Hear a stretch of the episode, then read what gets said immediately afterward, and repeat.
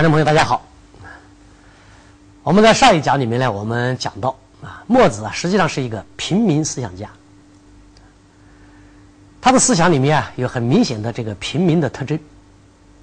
他代表的也是那个时代平民的政治上的诉求，体现的也是平民的一种审美理想。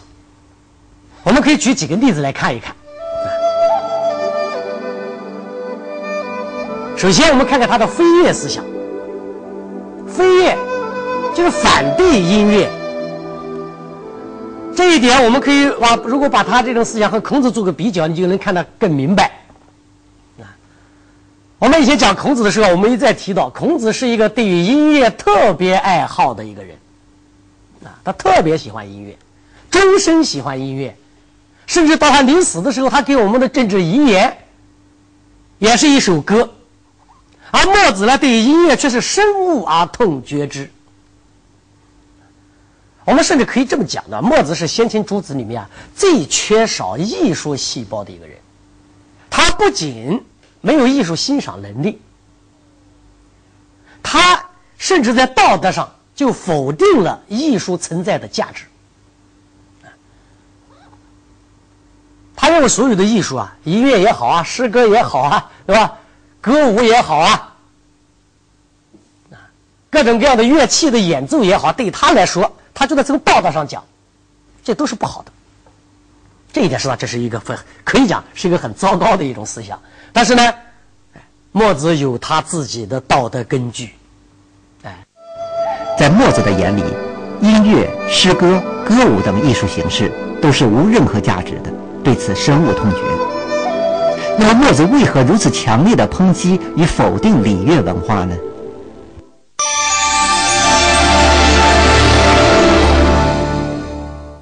哎，他有他自己的道德根据。这个道德根据来自于什么呢？来自于他作为一个平民，他对于民生的一种真切的感受。那么作为一个平民，他感受最深的是什么呢？是老百姓。他说：“民有三患。”第一，饥者不得食；第二，寒者不得衣；第三，老者不得行。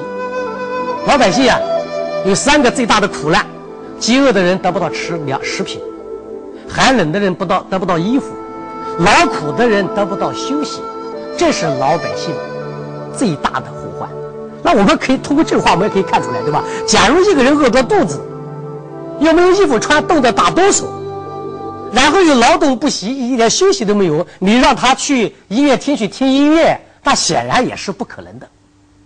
所以，我们说艺术欣赏和艺术的创作，以及全社会对于艺术的这样的一种喜好的这样的氛围的建立啊，一定要建立在一个基本的生活得到保障以后才能够实现的。所以墨子这个讲法也是有道理的，对吧？所以我们刚才讲，墨子从道德的角度彻底否定了艺术存在的价值，他有根据，因为那个时代，他从老百姓的讲立场上来看，饥者不得食，寒者不得衣，老者不得息。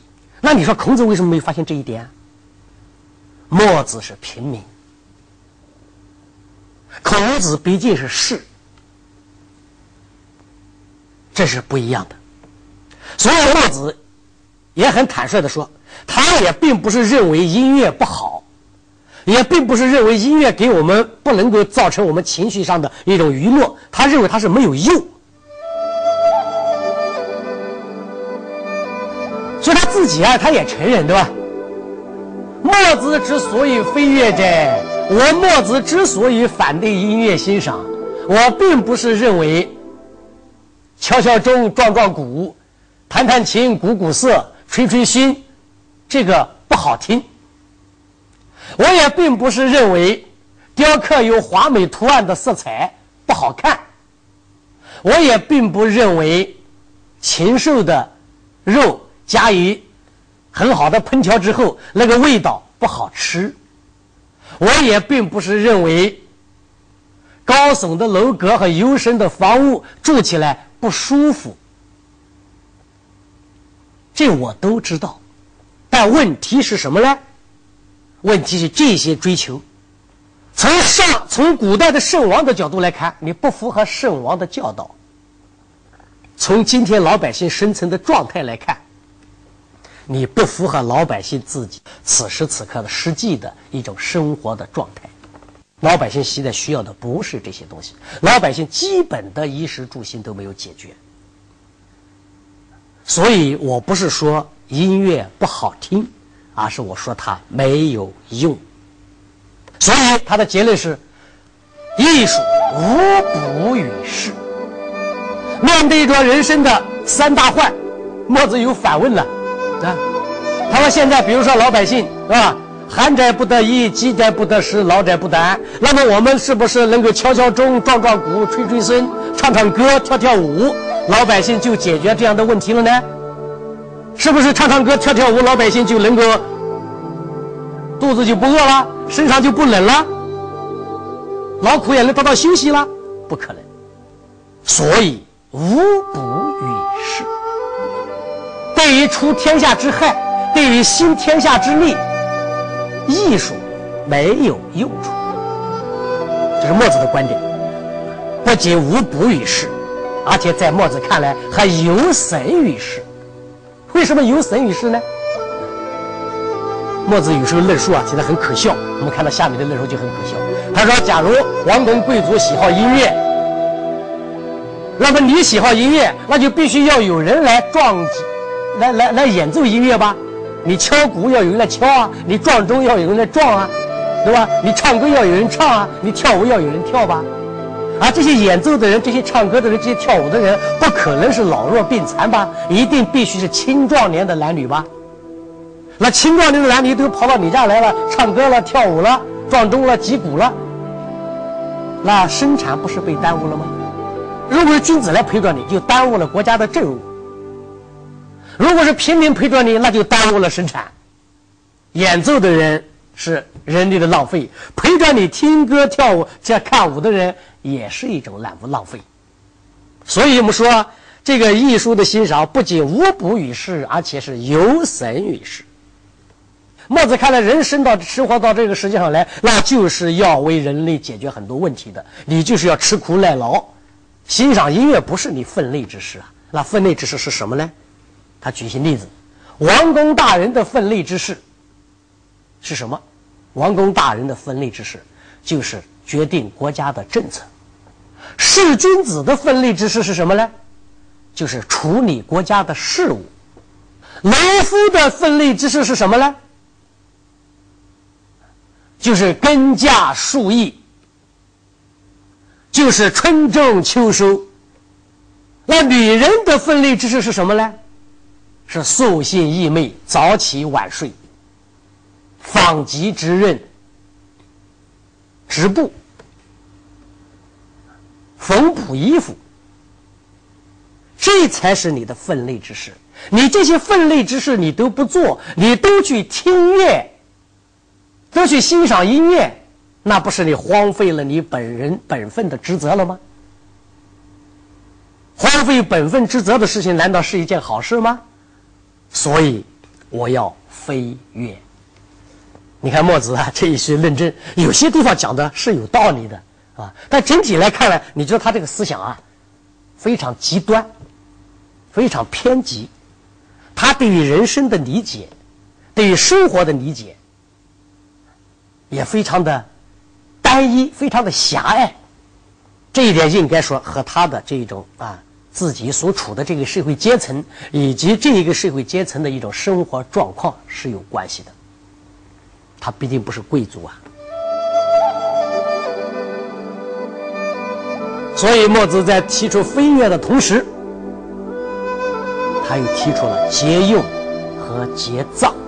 我们注意这两个词啊，节用是针对活着的人讲的。节葬是针对死去的人讲的，活着的人要节用，死去的人要节葬。节就是节省啊，他的节用的基本的观点是什么呢？就是去其无用之费，等于加倍的财力。也就是说，在所有的物品上，在所有的我们使用的这个财物上啊，或者所使用的这些工具上啊，都要增加其实用性。与此同时呢，还要尽量的减太其非实用性。这非实用性的东西，我们知道，那往往就是艺术性的东西。那么我们举些例子啊，也是墨子给我们举的例子了。比如说，做衣服，衣服里面的实用性体现在什么地方呢？冬天的衣服就是御寒的，夏天的衣服嘛就是防暑的。那比如说，服装的样式，服装上面做的一些装饰，服装的色彩，服装的花纹，在墨子看来，这都是无用的。都要省去，省了这些之后，我们就可以有更多的财力、物力和时间来更多的增加实用性。但是我们可以设想一下，如果照墨子的这种想法能够把它实付诸实施的话，我们做出来的衣服会是什么样子呢？那可能冬天穿得上确实很暖和，但是这样的衣服肯定在今天不会有人穿，那肯定丑的要死，没有色彩，没有花纹，没有样式，就是臃肿的棉花。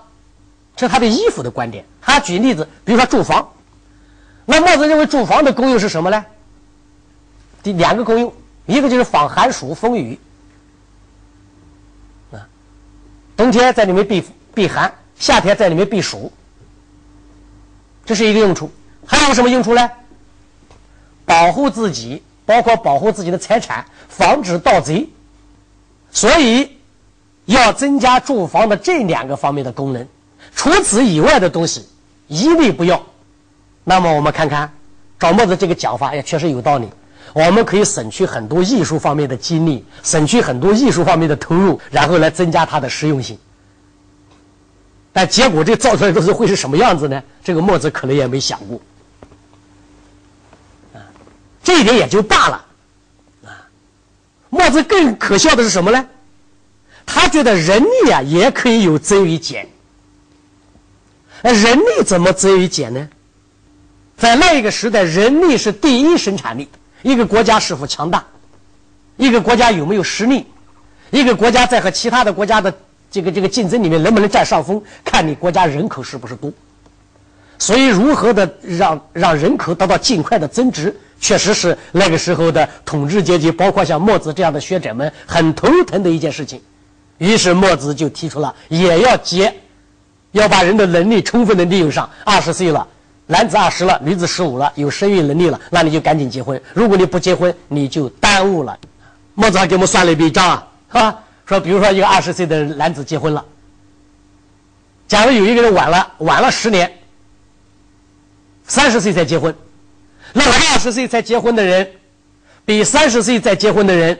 在这十年里面，假如三年两三年生一个孩子的话，那么他至少多生了三四个孩子了。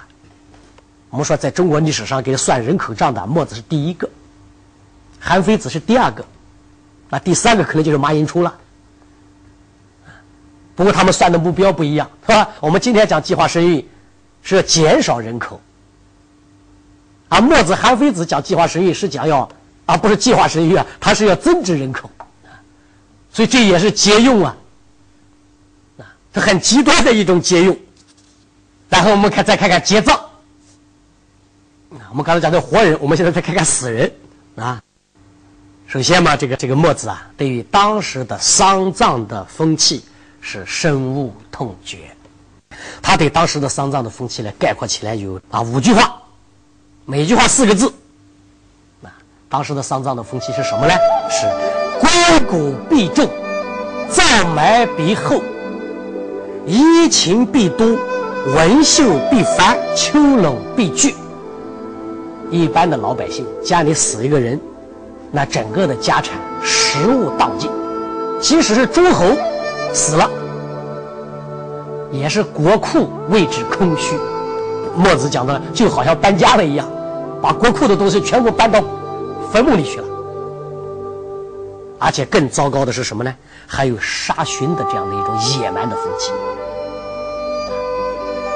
天子死了，要有很多的人要殉葬，多的有上几百人，少的也有数十个人，有几十人。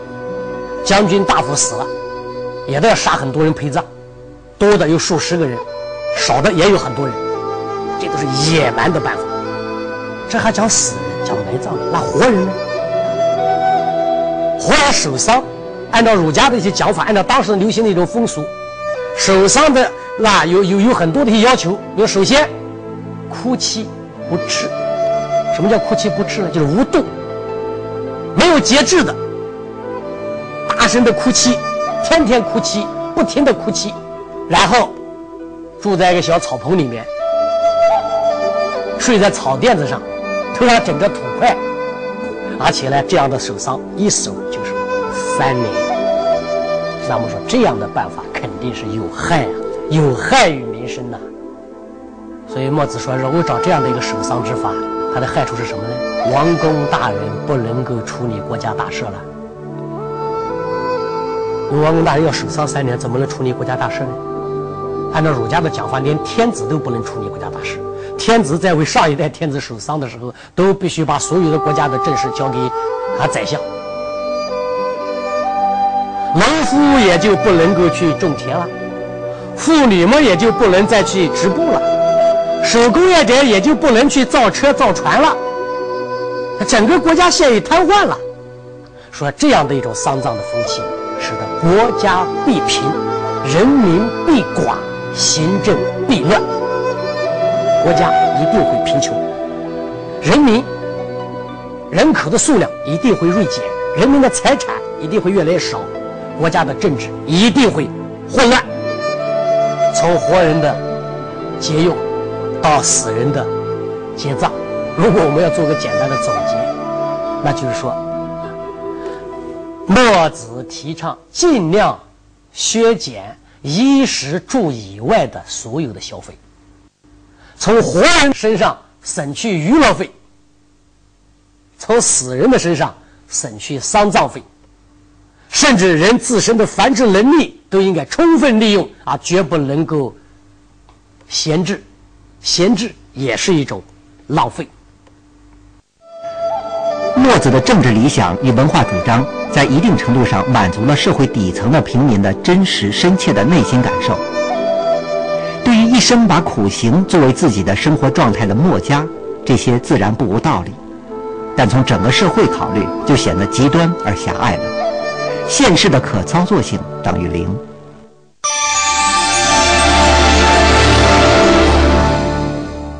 在前面两讲的两点里面，我们活人的节用和死人的节葬这里面，我们可以看得出来啊。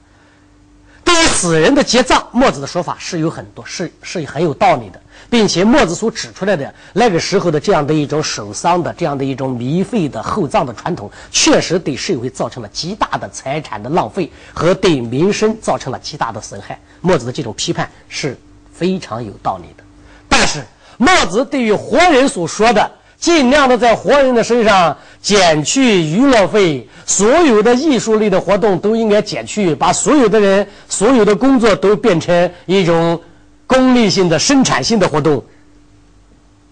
这种做法有一点不近人情呢。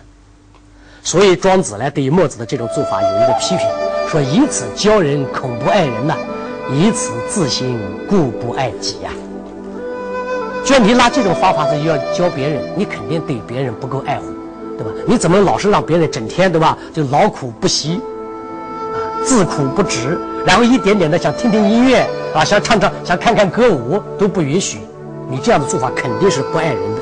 你如果有这样的办法来要求自己，那对自己也是不爱惜的。你这样的生活是一种什么样的生活呢？其生也轻，其死也薄啊。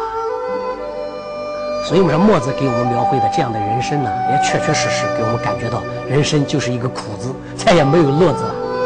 我们前面讲这个孔子的时候，我们讲整个一本《论语》这本书没有一个苦字，但是你要读完了墨子，你就会感觉到一部墨子就是在告诉我们，人生就是苦，而且我们要安于这个苦。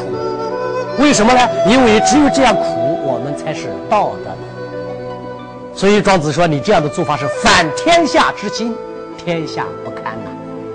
你违反了天下人的一般的人性呐！所以天下的人肯定怎么样？